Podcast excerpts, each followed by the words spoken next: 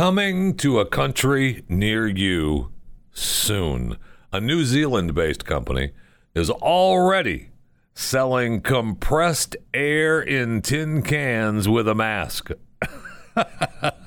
now, the company claims the air is collected from some of the pristine regions of New Zealand. Huh?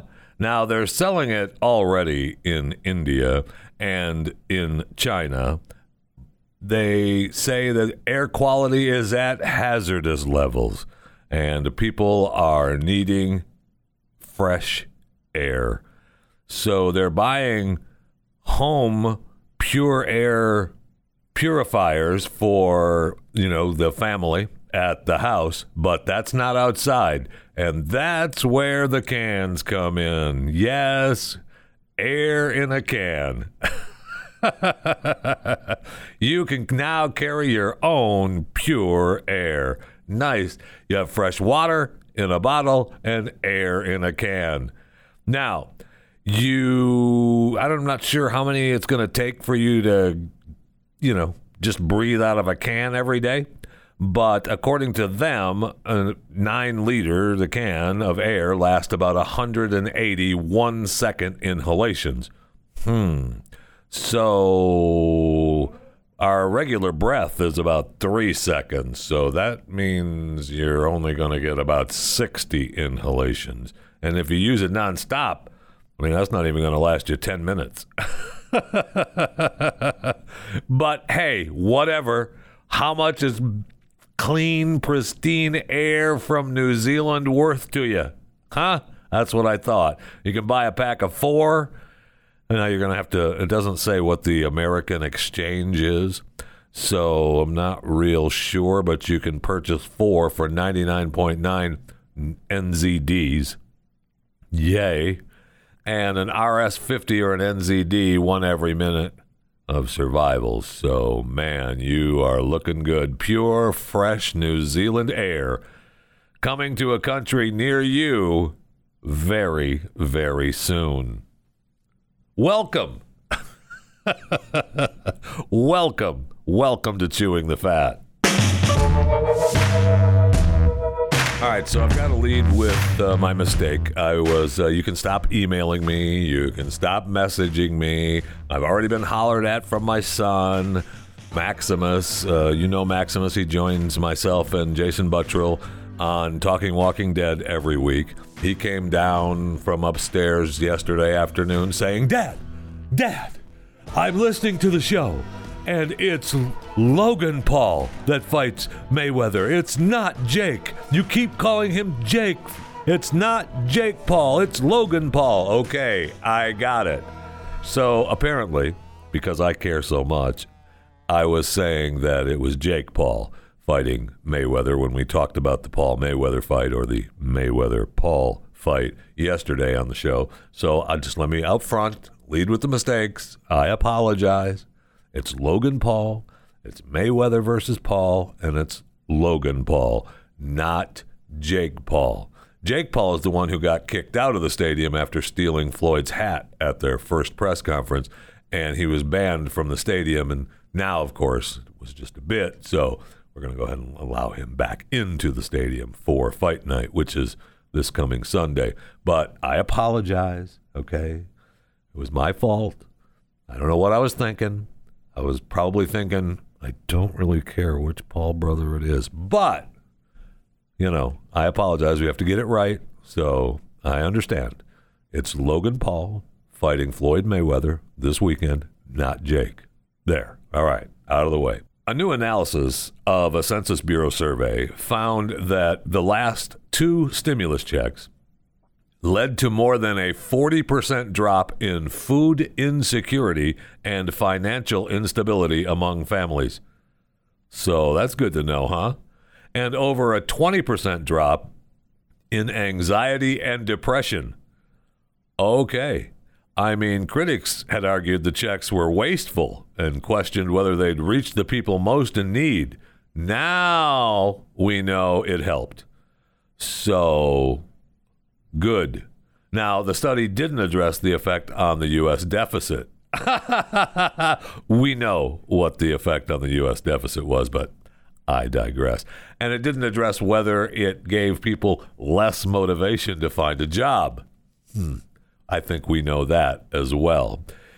Yesterday, it said uh, Fortune 500 said that uh, 41 women are leading the U.S.'s largest companies. That's an all time record. Well, congrat- congratulations to the 41 women who are now leading 41 of the Fortune 500 companies. Among the CEOs are Roz Brewer from Wash Walgreens Boots Alliance and uh, Thasunda Brown Duckett from TIAA, uh, the first time two black women are on the list simultaneously. Another name to know is Citigroup's Jane Fraser, the first woman to lead a major U.S. bank. And that's still not good enough, okay? Uh, women still only hold 8.1% of CEO spots on the Fortune 500 list. So get over it, okay? Move aside, white man. Let the women in. And also, uh, the Czech Republic has took up a proposal that would allow women to choose if they want ova in their last names. In the country, women typically have their father's or husband's surname um, with ova tacked on. You know, like uh, if your last name was, say, Novak, and it becomes Novakova, Novakova. But uh, this been this pro- I mean this practice has been deemed really really sexist, and, and it is. Oh my gosh! So a former minister has now proposed ending the linguistic norm, and the country's senate is going to take up the vote on the change. So we're not going to have any more of this sexist linguistic norm going on in the Czech Republic. Also in California. Governor Gavin Newsom has put 41 counties under a state of emergency in an attempt to drastically limit water use. Some scientists say the region is facing the worst drought in centuries. The water levels of 1,500 plus reservoirs in California are 50% lower than normal at this time of the year. Wow. That is per Jay Lund, the co director of the Center for Watershed Sciences at UC Davis. And who doesn't love the Center for Watershed Sciences at UC Davis? This means huge cuts to the water that farmers in the state use to produce over 25% of the country's food supply. So, so much for that almond milk. I mean, California accounts for 80% of the U.S. almond supply. But because of shrinking water allocation, some farmers are just bulldozing down the old thirsty almond trees. Officials are predicting the water level of Lake Oroville to hit, which is the lake of of record for water. I'm I'm told uh, is going to hit a record low in August, and if that happens, they would need to shut down a major hydroelectric power plant Oh, that's it though. We just shut it down. Oh, oh okay. Which uh, will put extra strain on the electrical grid from, uh, and that's the hottest part of the summer. Plus, California gets, I forget what the percentage is of power that they get from out of state. They don't even produce their own power.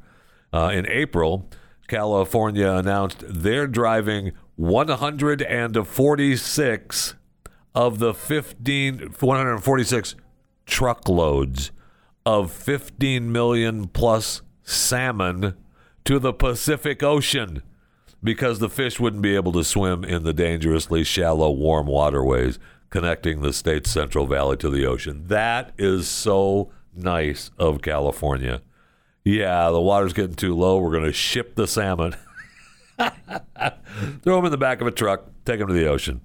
Five of the six largest wildfires in modern California history happened last year. Uh, 30 people died because of it. If there's a drought going on now, you can count on more fires this year. Wow. And that will have more consequences to the agricultural community and wildlife preservation, tourism industries. That's it, though. That's it. So it's going to be a fun, fun time in California you can count on that. Wow. That's just uh, that's a nightmare. That's amazing that they would shut down the hydroelectric power plant. Just shut it down? Yeah, we don't have enough water. And just shut it down. You know what? Shut it off. Make it go dark. Turn the lights off. You guys go home. We'll call you back when we get a little bit of rain. Oh, oh okay. Uh, no problem. And we have some breaking news today on Fat Pile Friday here on Chewing the Fat. For those of you listening live on the 4th of June, 2021, uh, Mission Impossible 7 is delaying their shoot. Tom Cruise's Mission Impossible shut down until the fort, well, for 14 days. Uh, they have a production assistant who tested positive uh, for COVID 19 and is going to self isolate. They don't know uh, how many people on the team tested positive, but they have temporarily halted production due to the positive coronavirus positive test. Wow. Just during the routine testing. Oh, you're positive. Shut it down. I mean, that's what Tom was all wound up about a few months ago, back in December, right? I mean, that was the big. How many meters is that? People are standing around a computer and hanging out around here, yeah. what are you doing? And it went on and on. But he was right he was right. He was, you know, he's trying to keep people working. I mean, this has been a big time project for Tom, and he's really tried to keep everyone working during the pandemic. And it was, heck, though, he had people wanting to go home because of the lockdowns in England. So some of the production crew, like, yeah, we can, we don't want to work. We want to go back home, and we don't know that we're going to be able to get back in uh, when they, you know, before they open it back up. I mean, he and he's the one that's been paying in Norway, and then they were shooting in Italy, and I think Norway is where he rented uh, cruise ships for the team to live on, so he would keep them isolated. Just incredible. Anyway, uh, the breaking news is Mission Impossible Seven shut down until at least June fourteenth with a positive COVID nineteen test. Sorry, Tom Cruise. All right. Let's go to the break room. I need something cold to drink desperately. Oh, yeah, here we go.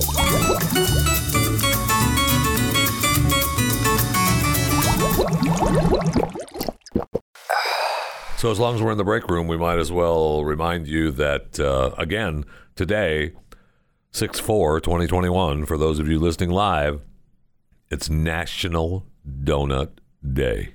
I know right? I it's a good thing to celebrate. I I could tear up some donuts right now. I know that may come as a surprise, but man, I could tear up some serious donuts. So you could get uh, from uh, Flowers chocolate covered mini donuts, forty eight bucks. Wait, how much do I get for forty eight dollars? Originally sixty dollars. From your flowers chocolate covered mini donuts $48 original price 60 bucks. I mean that's a good deal but doesn't say how many i get.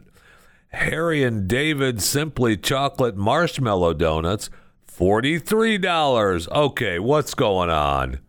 Angel food bakery vanilla jumbo donut cake $89 the 1 800 baskets.com chocolate donut and cake pop bouquet. $50. Those look good, though. Oh, man, I bet you those are good. Stan's Donuts, gluten less donuts assortment. $59. We got to get in the donut business. We, we got to get in the donut business. All right, well, let's talk about something where we can get donuts like right now. So, Krispy Kreme Dunkin' and Tim Hortons are all running donut discounts for customers. That's cool. DiGiorno also created a limited edition pizza donut. I'm willing to give it a try. It doesn't sound that good, but you know what? I'll try it. So at Krispy Kreme, who just went public, we talked about that yesterday. Anyone, or is going to go public, anyone can get one free donut of their choice, no purchase necessary. Wow! And if you've been vaccinated, you can also get a second glazed donut for free. So if you've been vaccinated, you get two donuts for free. For you unwashed, unvaccinated people, one and get out. On uh, then we have uh, Dunkin' is giving away free donuts with the purchase of a beverage. Oh, come on! I gotta buy something. That is going to give me a free donut. Tim Hortons is selling donuts to rewards members for only 50 cents with any purchase over 50 cents. And the deal lasts through June 15th. Now, that's not, I mean, they're celebrating National Donut Day for a week. That's sweet. I like that. so, wherever you get your donuts, let me take a look at the picture of the donut pizza. Ooh, ee, I don't know. Am I going to take? Am I going to try it? Yes. Do I not necessarily want it? Uh, correct. I don't necessarily want it, but you can win it. You can win one of the lucky few to try the DiGiornut. no purchase necessary. Must be 18 years of age or older in the U.S. and D.C. I like how they're separating D.C. now, like it's not really part of the United States. Oh, okay. It needs to be a apostate. Does it? Okay, whatever. That's enough. I gotcha. But a little, a little agonizing. Anyway, uh, you can enter at uh, DiGiorno. Is it DiGiorno.com? Probably. Let's see the link here that it has in their tweet. You can follow at DiGiorno. Uh, keep life delicious. Nestle USA. Nice. Nestle. DiGiorno is part of the Nestle family. Nice. So you can enter, and they've got a long list of, you know, who can, what can happen for you to win. But it's possible that you're going to win the pizza donut or the DiGiornut. Jeez, ridiculous. And you see in Florida, uh, this is Florida. This is Florida. So a man was attacked by an iguana, and he is saying that he killed it due to the stand your ground law. Now, he's saying that because he wants to get out of animal cruelty charges that could put him up behind bars for, I don't know, five years for killing an iguana. Come on now. So he's accused of brutally pummeling, pummeling, pum, I can't, brutally pummeling, brutally pummeling an iguana to death. And he was just defending himself. That's what he claimed. so the stand your ground law, of course, allows people to use force if threatened, and there's no requirement to have to retreat. So he claimed he was in fear for his life and the, against the three foot iguana. The vicious animal got the best of the man, savagely bit his right arm. Wow, he received 22 staples for his injury, and we're still we're going to charge him with animal cruelty? Come on, that's enough. Stop it. The animal had leaned forward with its mouth wide open and showing its sharp teeth in a threatening manner. Killing an iguana, I thought you could do that in Florida, but apparently, oh, you you can stab them, you can punch them with a shovel, but they can't suffer. Oh, and this animal suffered. This defenseless animal at least 17 times he was kicked and caused him to death. Clearly, clearly he tormented the animal, which was found to have a lacerated liver, a broken pelvis, and internal bleeding. That may have happened with a shovel. I mean, okay, no, stop it. This whole thing is just silly. I mean, if if he was actually attacked from the iguana, which I mean, he got he was injured according to the story, then the iguana should not have any rights. Boy, that's weird saying that, thinking that an iguana would have rights to begin with, but okay. And we did the story on uh, Pat this morning, and I I found it fascinating. So there's 15 elephants that are in this Chinese city They've roamed 300 miles across southern China in the longest movement recorded in the country by the animal's researchers, and they are, according to the story, mystified. This herd of wild Asian elephants are in uh, southwestern China's Yunnan province, and they're just looking for better food. Maybe they've gotten lost. Well, maybe we point them in the right direction then and we just say go that way and we put a couple trucks behind them and herd them down the road So I don't understand. They've devoured truckloads of corn and pineapples. they've tried to divert them to other areas, and they've just continued along their way. And we don't know what's going to happen to them. We're just letting them move around. Wow. So I know that they've captivated the world now and they've captivated Chinese social media, but they've already caused over a million dollars worth of damage. Now, I don't know what all that damage is, but if they're starting to damage homes and vehicles and places of business, then it's time to do something. I, I really don't understand why we're just letting this happen. There's, uh, and I said there's 15. This story says there's 16 elephants. Wow. And we can't do anything about it? No. If we can't do anything about these elephants, it's the world has gone mad. There's no doubt about that. Now the picture from above here has what two, four, six, seven, eight, nine. Shows nine of them, two little baby elephants. So the others are off somewhere else, destroying someone else's property. So I say we. I mean, we talked about it this morning, but really, the Ringling Brothers and Barnum and Bailey circus people, they're doing nothing. Bring them in. Let's herd them up and move them out. Herd them up and move them out. But to just let them wander around and destroy property, even though it's China and I barely care, um, we need that. We can't allow this to happen because if we're going to allow it to happen there, the next thing you know, it's going to be allowed here. And that's when I say, we all say, uh, how about no? Speaking of how about no? You hear about the Jay Cutler, former NFL quarterback, and his, well, ex wife, or soon to be ex wife. They're separated. Kristin, Cal- Kristin Cavallari. Uh, she has a lifestyle company, Uncommon James. And they've been going through the divorce, and they've they've got uh, I I think that they have joint custody of their children. They have three kids, um, eight, seven, and five, uh, two boys and a daughter. And apparently now Jay wants half of her company. I would say uh, what's good for the goose is good for the gander. Uh, if she, if it was his company and she wanted half in the divorce, no one would think anything of it. Now she, you know, I don't know. We'll, you know, we'll see how it works out. It could be this could be just because he's mad at her or whatever. But she is like, uh, how about no? it's not your company. I started it with my money, and I did it with my funds. And we'll see if that's actually true. But and she also said that him wanting half of the company well, he thinks he owns half of the company. He does not. And that is not in our non existent prenup. So she is having a, none of it.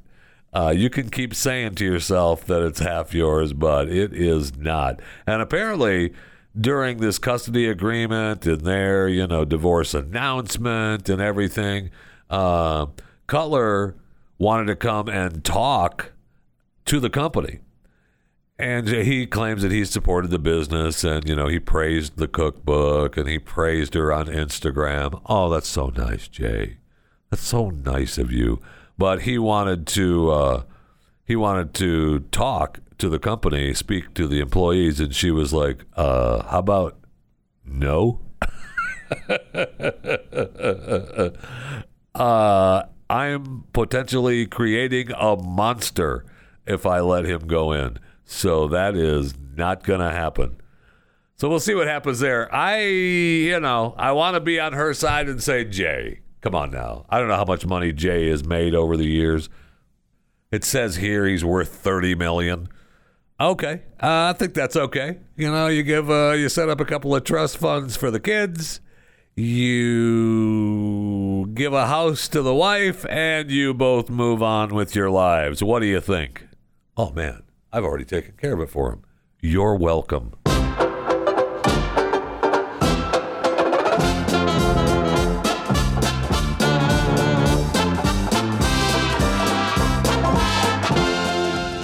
Disney Plus continues to lead the pack of the new streaming services.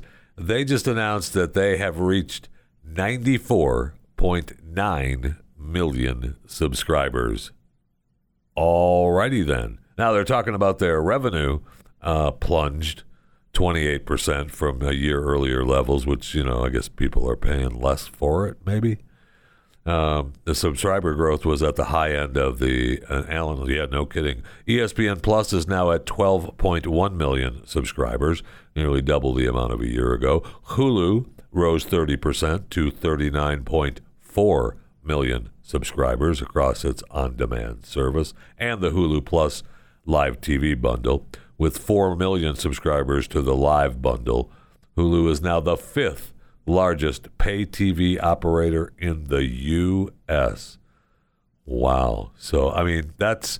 I'm just going to go out on a limb here and say 94.9 million subscribers for Disney is pretty darn good. That's just me, though. I'm just going out on a going out on a limb, and, and uh, we'll see. Etsy has acquired the thrifting app Depop for $1.6 billion. wow. So for Etsy, according to this, the median seller is about 39. So Depop's overwhelmingly Gen Z user base, more than 90% of its users are under 26. I, I'm going to have to start using Depop, I think. It's like a secondhand shopping platform. I like it. It's the, it's the thrift store of, of the web of the web world. So more than 26 million users across 147 countries buy and sell apparel and accessories.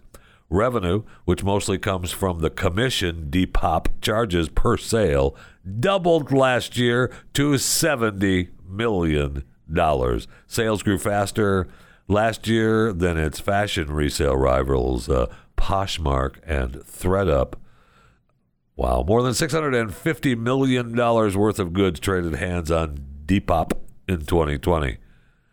Uh, congratulations. Amazon announced it's going to no longer include marijuana in its drug screening for some of its workers. Now, if you have a position that's regulated by the Department of Transportation, it's you know you you're still gonna not be able to smoke that pot, but they're gonna treat marijuana like alcohol.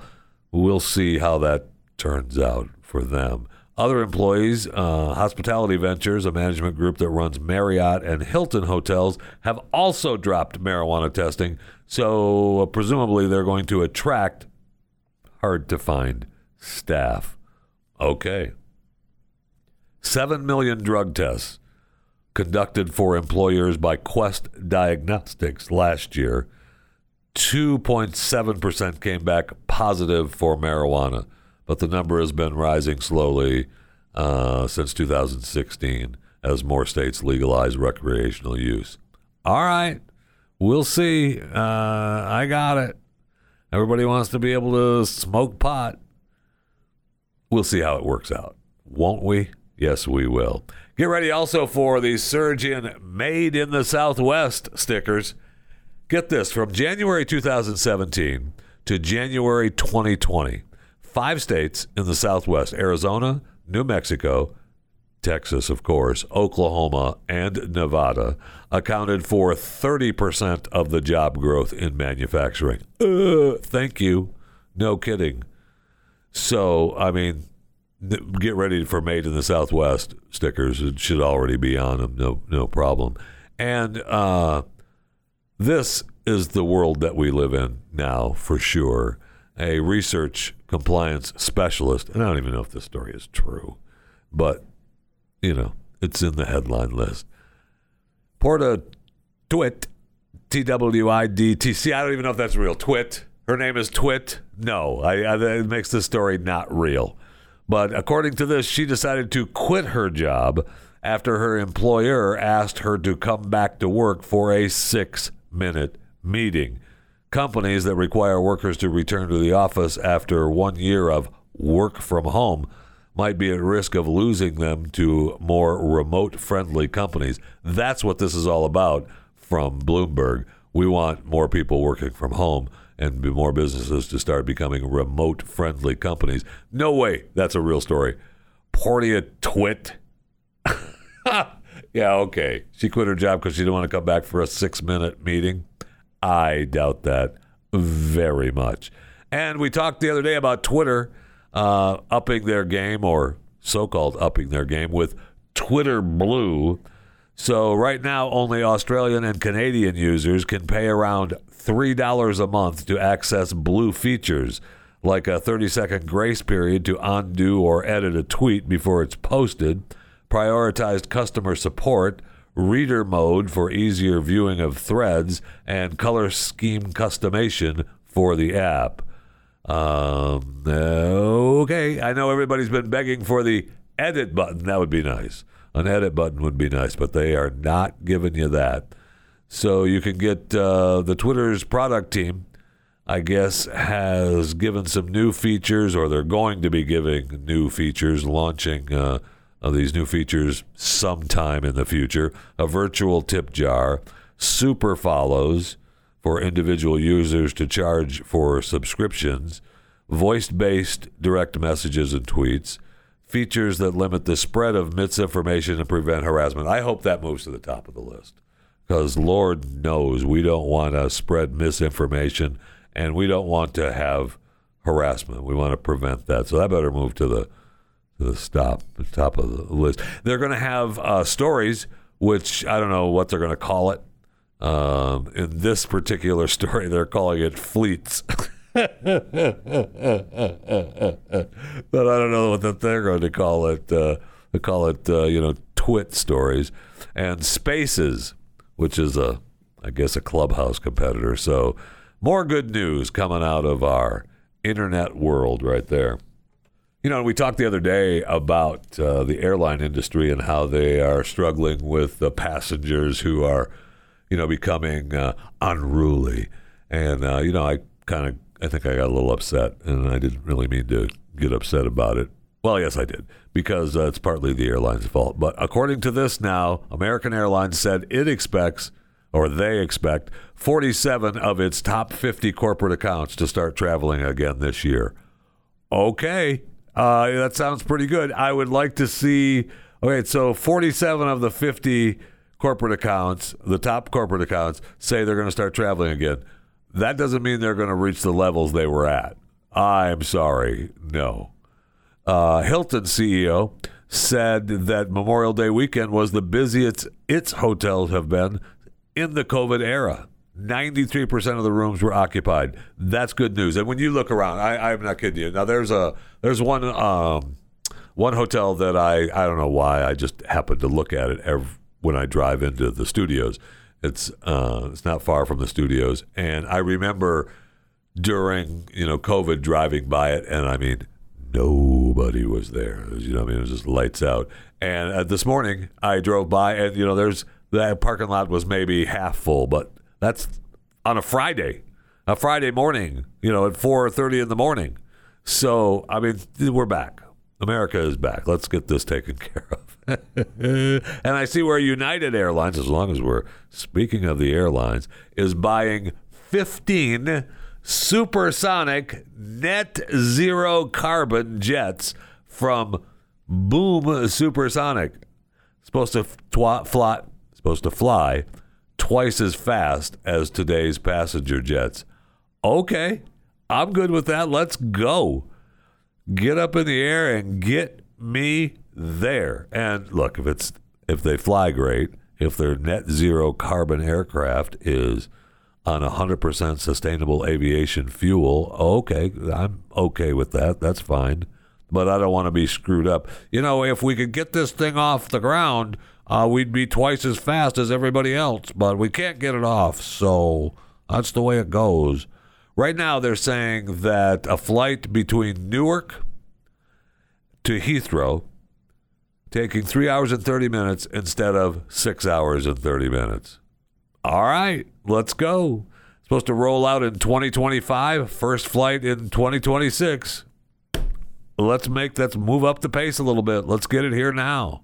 I'm I like the sound of that. I mean, who doesn't fly back and forth from Newark to Heathrow? I mean, on a you know, darn near weekly basis. So, I mean, three hours and 30 minutes. And that really is huge for the Hollywood crowd because there's so many people who live in the United Kingdom that come here to work or from here to there to work. So uh, that's really big. I mean, it takes that's a big chunk of your time uh, flying back and forth. So it take you, you know, the it take you back and forth what it takes now one way. That's pretty huge. I don't know if you know this, but time is the one thing you can't buy more of. Just let you know. You can you can quote me on that. And I asked people to uh, email me with uh, their vaccine stories, whether they were going to get vaccinated or not, and why. One of them came from uh, Leslie. She emailed chewingthefat at theblaze.com, uh, blaze.com, chewingthefat at theblaze.com. And uh, she said that, uh, you know, big fan, anti vaxxer and anti masker. I let myself get talked into the vaccine. I'm 5'3, 285 pounds, type 2 diabetes. Wife and daughters guilted me. In parentheses, don't ask. As a listener, the J and J was my choice. I know, I one and done, right? And plus, she was saying uh, not mRNA. She got uh, she got it on May fourth, so it's been a month, and she's had zero symptoms or side effects. No tail, extra toes, or fingers. Not even a third eye. Wow. Not even uh, magnetic. Wow. You talk about getting ripped off. you did, my friend. You did. So she claims in the email that she's not selling me on it. She's just sharing her experience. So there you have. I mean, there's one person who got the vaccine against her, you know, gut feeling, and it's fine, right? Um, so I don't know. Do you go with your gut, uh, or do you just kind of stick in the vaccine hesitant and wait for a little bit more information? I, I don't know. I, I really don't know what to tell you. You know, uh, we have we talked about now. There's 52 percent of at least 52 percent of the United States that is vaccinated. Hell, we've got so many vaccines. We're giving it away to other countries now. How come we don't sell some of that? Uh, let's make a little bit of money. Uh, we've spent quite a bit of money in the last few years. How about we sell a little bit of that? We have some extra vaccines here. Want some? Here. We know your country is really needing it. We'll sell it to you. Okay? But, you know, we're just too darn nice for that. But apparently, we have a new study that claimed to have proof the scientists created COVID 19 in the lab. How dare you talk about that? I know. I know, but there's a big story. The study concludes the likelihood of it being the result of natural processes is very small. Okay. Uh, I guess. All right. Then there was another study that showed where the Chinese military bioengineered rodents that they were using in gene editing technology known as CRISPR and it was mentioned in an April 2020 study that the U.S. government virologist flagged for National Security Council officials investigating the origin of coronavirus. So, what did they do? Yeah, they created mice with humanized lungs to test the infectiousness of various viruses. Huh. You don't think anything happened there, do you? When the NSC investigators worked backward to establish a timeline for the study, they realized that the critters were created sometime during the summer of 2019, before the coronavirus pandemic. Oh, okay. Yeah, I mean, they made these so that uh, they wanted to see how the mice susceptibility I can't even say that word. I can't. Uh, what words can I I don't even speak today? The uh, susceptibility to the virus that causes COVID 19. Oh, wait. What? Yeah. Yeah. So, you know, there's that. but those agencies and that information dismissed. They didn't care. We don't want to see it. So, I don't know what to tell you. If you want to get the vaccine, good luck, God bless. If you don't want to get the vaccine, stand over there, would you? Because I don't really, you know, it's fine. It's all good, but you stay over there. it's ridiculous.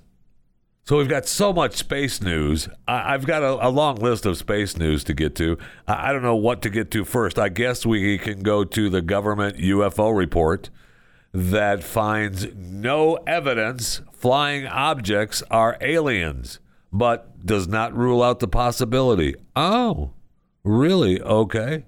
Now, I would say from that that it's us. Right, I want to believe that it's us and those. While we're, we're saying that, uh, you know, they're not aliens, that means that they're, you know, products, objects that we're creating. And of course, the government said, well, we can't reach a definitive conclusion about what these unidentified flying objects are. Many remain a mystery. Oh, Oh, okay. What about it being from us? Did you throw that in there? Why, yes. Yes, they did. They said it could not tie most of the more than 120 incidents over the last two decades to the U.S. military or other advanced government technology. But I guess it leaves the possibility open that those objects were created by other countries, like China and Russia, just not us. Uh, okay, you know what? We believe you. Do we? I mean, I've got so much, so many space stories to get to. We can talk about the new propulsion system that they're working on. We've got to talk about that. We can talk about uh, Amazon and they're whining to Congress, looking to get some more money. We can talk about Elon Musk. You know, let's talk about Elon Musk just for a second because he's, you know, Mr. Space now. But this really doesn't have to do with space. It has to do with how he violated the SEC agreement. So he had had a settlement with the SEC that they were the company Tesla was supposed to uh, look over all his tweets before they were tweeted. Oh, okay, uh, no problem. So I guess that didn't happen. So for in the past two years, he has tweeted some things that were questionable from the SEC. Two things.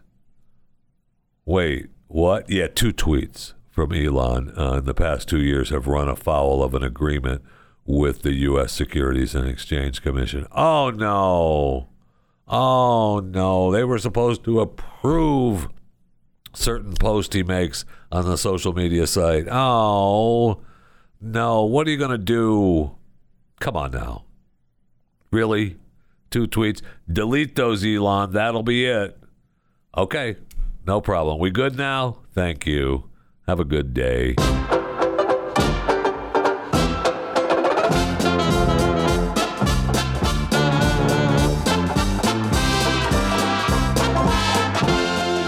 Really? All I want to talk about is Gary Cooper. I know. Don't look at me like that. Yeah, I'm talking about Gary Cooper, the Hollywood actor. I mean, one of the greatest actors of all time. I read a story on Gary Cooper last night, and I am fascinated with this guy. He had a great life, and he pretty much took care of Hollywood business with every Hollywood starlet and some other women, and they all loved him, and he threw most of them to the curb, and they still just loved him. So he had a 35 year career that started in the silent movies and then in the you know classic Hollywood golden age, and he was known for playing the all American hero and many of his cowboy roles, right? Particularly, I mean, the big one was High Noon. So he was born in Helena, Montana the mean streets of Helena, Montana, hometown of Pat Gray, on uh, in 1901. He was the youngest, and his parents moved from England, so he was first generation American. Now he grew up on the cattle ranch, but the mom took him back to England for school for three or four years until they officially moved 100% to America. So when he was uh, in 1909, when he was 15, he was involved in a really bad car accident, which he apparently was lucky to survive. And so the accident left him scarred. It, hurt his, he injured his hip. And the recommendation from the doctor was, yeah, you know, you probably need to recuperate by horseback riding. oh, okay. So he does, and it screws him up forever, right? So he always walked with that, you know, stiff, off balanced walk, little limp, and he sat on the horses uh, kind of sideways. Uh, but he had great horsemanship, and uh, that's what gave him the edge over other actors when he first started in movies in 1925. I mean, the guy before that, uh, before 1925, before he started being, uh, you know, like the stunt guy, he spent a month in Chicago working as an artist and then came back to Montana and did editorial cartoons for the independent newspaper. I mean, he was kind of an artist. And then he went out to Hollywood and started uh, doing uh, stunt work, which he called uh, tough and cruel. So to move beyond the dangerous stunt work, he paid for a screen test and hired casting director Nan Collins as his agent. She said, uh, You know, why don't you change your name to Gary? Uh, I'm from Gary, Indiana, and Gary Cooper sounds really good. So why don't you just change that? And he was like, Yeah, you know, I kind of like that. Okay. So not long after that, his career in movies started. He began landing film roles in all these westerns and non western roles. Incredible. And he uh, because he grew up on a farm, I mean on a ranch in Montana, he again outshone all these others, and he had this you know dynamic personality. And in fact, the, the after the one movie, the first movie in 1926. The, all the, the all of the uh, reviewers said he's a dynamic new personality and a future star. So Goldwyn offers him a deal five year contract with Paramount Pictures for $175 a week. And that's what he starts, you know, he starts making movies. And he gets romantically entangled with this Mexican firecracker, uh, Lupe Velez, uh, famed for her fire, dis- fiery disposition, who once attacked Cooper with a knife, hurting him so bad he needed stitches, while filming in 1930 with Marlene Dietrich, who was uh, in love with the coop. Uh, Velez shows up and insisted on accompanying the duo to the set every day, sitting in Cooper's lap to make sure Dietrich didn't try anything. and then at one time, she shoots at Cooper trying to get on a train in Chicago, but missed him. so then he starts a love affair with Carole Lombard. And I mean, that was just, I mean, he starts with that. But the problem with that was is that Carole Lombard was already married to Clark Gable. So that went over real good, especially when everything had, was all done. And apparently, Lombard told Gable, Yeah, uh, I really had a much better time with Cooper.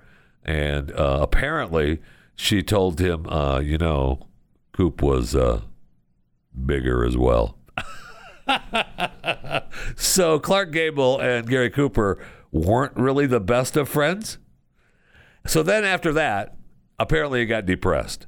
So he lost 40 pounds and he was, you know, he had fame and wealth. And so he just didn't know what to do. So he packs a bag and he sails to Algiers. And then he goes to Italy, where he lives with this countess a married countess, an American born eccentric Dorothy Caldwell Taylor, and she was married to some big Italian figure, which made her the Countess Dorothy di Frasso. He takes a 10 week safari to Africa with her, then brings her back to Hollywood, and it looks like, you know, they might even tie the knot. But I no, no, not so fast. Uh, no, no, no. In 1936, Paramount Studios prepared Cooper for a new contract that would raise his salary to $8,000 a week. But Cooper signed a contract with Samuel Goldwyn for six films in as many years with a guaranteed 150,000 a picture. So he's pretty good. Now Goldwyn and Cooper they get into a lawsuit, right? Because they wanted to, uh, you know, they want uh, Paramount wanted the deal with him for eight thousand a week. So the judge, they go to court, and the judge says, "You know what? The both contracts will still give him time to honor the deals. I mean, he can work for both of you." So they made him. He made him uh, responsible for both contracts, but that turned him into the highest wage earner in the country. I mean, he was making uh, almost five hundred thousand dollars a year at the time. A lot of money. In 1939, hello, 482,000 a year. I mean, he's buying up Montana. So then he was he was offered at that point a leading role in Gone with the Wind, Rhett Butler, the one that Clark Gable ended up doing. And he turned it down. And he said, oh, that's going to be a flop. It's the biggest flop in history. I'm glad that it'll be Clark Gable who's falling on his face. now, of course, you know, the exact opposite happened. So no telling whether Cooper was bummed or he was just, you know, whatever. I had your wife, move on. so then he's back in the U.S. now. When he came back from uh, Italy and Africa with the Countess, he was on fire, right? He signed the New Deal and he made all these movies, and some of them were huge. And Mr. Deeds goes to town, meet John Doe, Sergeant York. Uh, he was, uh, you know, he knew what made his character great, and that was him being a hero, being an American hero, right? The great American hero. So that was the deal. And then he took on the role of Lou Gehrig, and it wasn't even because he liked baseball. I didn't even care for it too much. He said that uh, he met with Gehrig's wife uh, after he after Lou died, and Eleanor told Cooper that if she could have anyone play her husband, it would be him. So he agreed. And he's got a close relationship with Ernest Hemingway. They were friends and got together. In fact, Cooper's rugged image was the inspiration for Hemingway, Hemingway's character of Robert Jordan for the novel "For the Whom For Whom the Bell Tolls." Uh, Gary was married to New York debutante Veronica Rocky Balfe from 1933 until his death. Now he had affairs with uh, plenty of actresses: Patricia Neal, Grace Kelly, Lorraine Chanel, Giselle Pascal, and it was rumored that he had a homosexual affair with the long life friend and actor Anderson Lawler. so, and then he had Clara Bow and Lupe Velez as well. You remember her, the Mexican firecracker. There's a story that she pulled down Cooper's pants zipper. She unzipped him at a party, claiming that I could smell her cologne. Oh, no, his cologne, actor Lawler's cologne. Oh, that's where they get the. Uh, that's where they get the homosexual affair from. So she could smell Lawler's cologne. now, maybe Cooper just used Lawler's cologne. I mean, it's possible. And then he had an affair with Ingrid Bergman. Wow. I mean, this guy was on fire, man. And they all, in 1948, after working uh, Fountainhead, he began an affair with Patricia Neal. This was a big one for him. Uh, she was just a 21 at the time. he was like 49. Um, so, and he was in love with her. Now, this was a big affair that was kept discreet, but eventually was, you know, part of Hollywood gossip. According to this, Cooper's wife confronted him. Are they, you're sleeping with Patricia Neal? Yeah, it's true. Uh, I, I uh, you know, it's true, and uh, I'm going to continue to see her. So move on with your life, okay? Just be my wife and go in the other room. so apparently, he thought he was in love with Neal, and she was in love with him, and she got pregnant with his child. And when he found out, he wanted her to have a, an abortion, and Patricia said, "No, that's not going to happen." And so then uh, they broke up, and he went back to his wife, and uh, then later, Patricia tried to reunite with him, and he was like, "No, take a hike." So she ended up. I mean, in the end, she ended up leaving Hollywood, really. And his final love affair was with a costume designer, Irene Lentz. Now, Lentz claimed that the two had an affair, and uh, that's why she took her own life a year after he died because she said she couldn't live without him. Oh, okay. Um, no problem. And then uh, he had another affair with his co star, Grace Kelly, that was devastating news to Patricia Neal as well. so, I mean, my man. And it goes on to talk about him, uh, you know, performing for the World War II veterans and how much that meant to him. He traveled all over the world he did skits, and he, you know, he met Douglas MacArthur, and he shared the same sparse living conditions with the troops. And he said it was, you know, the greatest emotional experience of his life. And then he was part of the Hollywood uh, Red Scare with the Communist Party. They did. Uh, they've done. FBI and CIA had reports on him, which were you know because he was in one of the movies he played, but it, he wasn't. He was everything but.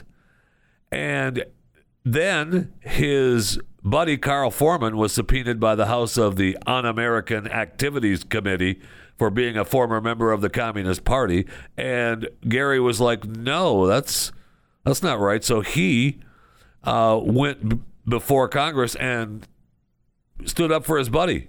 And it was a big deal. And if it would have backfired, I mean, he's out, right? He's blacklisted. Uh, no, you're not going against Gary Cooper. So he and his friend, neither of them were blacklisted.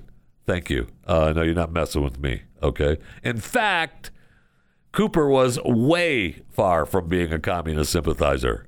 In the 40s, he founded the Motion Picture Alliance for the Preservation of American Ideals to uphold the American way of life and keep communist and fascist ideals out of Hollywood movies. How'd that work out? How'd that work out? Because I, I just try to remember. Uh, boy, what a big alliance that has become right? The Motion Picture Alliance for the Preservation of American Ideals to uphold the American way of life and keep communist and fascist ideals out of Hollywood. Wow. Did that last a long time? Huh? Yeah. And then it talks about how he's such a big deal. And then in 1960, he underwent surgery for prostate cancer. Later, uh, had a tumor removed from his intestine. Then, just after Christmas 1960, his wife, Veronica, received news that her husband's cancer had spread to his lungs and bones. He was dying. Family decides not to tell him. They go on holiday to England and France. Gary goes hiking one last time with his friend Ernest Hemingway. And then they come back to LA, and the wife says, Oh, by the way, uh, you're really, really sick and you're going to be dying soon. And he died in May of 1961 at the age of 60 years of age. 60 years. I mean, just incredible life, Gary Cooper. I know. I know. I just, I, have read the story, and the guy is just incredible. Plus, he died at 60 years old. You know, all those Hollywood guys, Humphrey Bogart and all those guys, they all died in their 50s and 60s. And you would think that they were so much older because they were, they looked so much older. But uh, today's 50 is not the 50 of yesteryear. I'll tell you that. you can quote me on that. Today's 50 is not the 50 of yesteryear. All right, I've gone on and on about Gary Cooper. I, I know. I'm sorry. Have a good weekend. Thanks for listening to Chewing the Fat. I mean, have a good rest of your day whenever you're listening to this show. But Gary Cooper was an amazing guy and had an amazing life and took care of a lot of Hollywood business. Oh, sure, he was an adulterer. So what? He paid for it in the end. He went before the Pope, and the Pope forgave him, and he became a Christian and ended up, you know, becoming a Catholic in Hollywood and went to the Good Shepherd in Beverly Hills Catholic Church, and he was baptized again as an adult. And so let it go. Let it go, okay? I guess that's the way to do it, though. Take care of some serious business when you're young, and then, you know, ask for forgiveness later. Isn't that the way it's supposed to work? I think it is.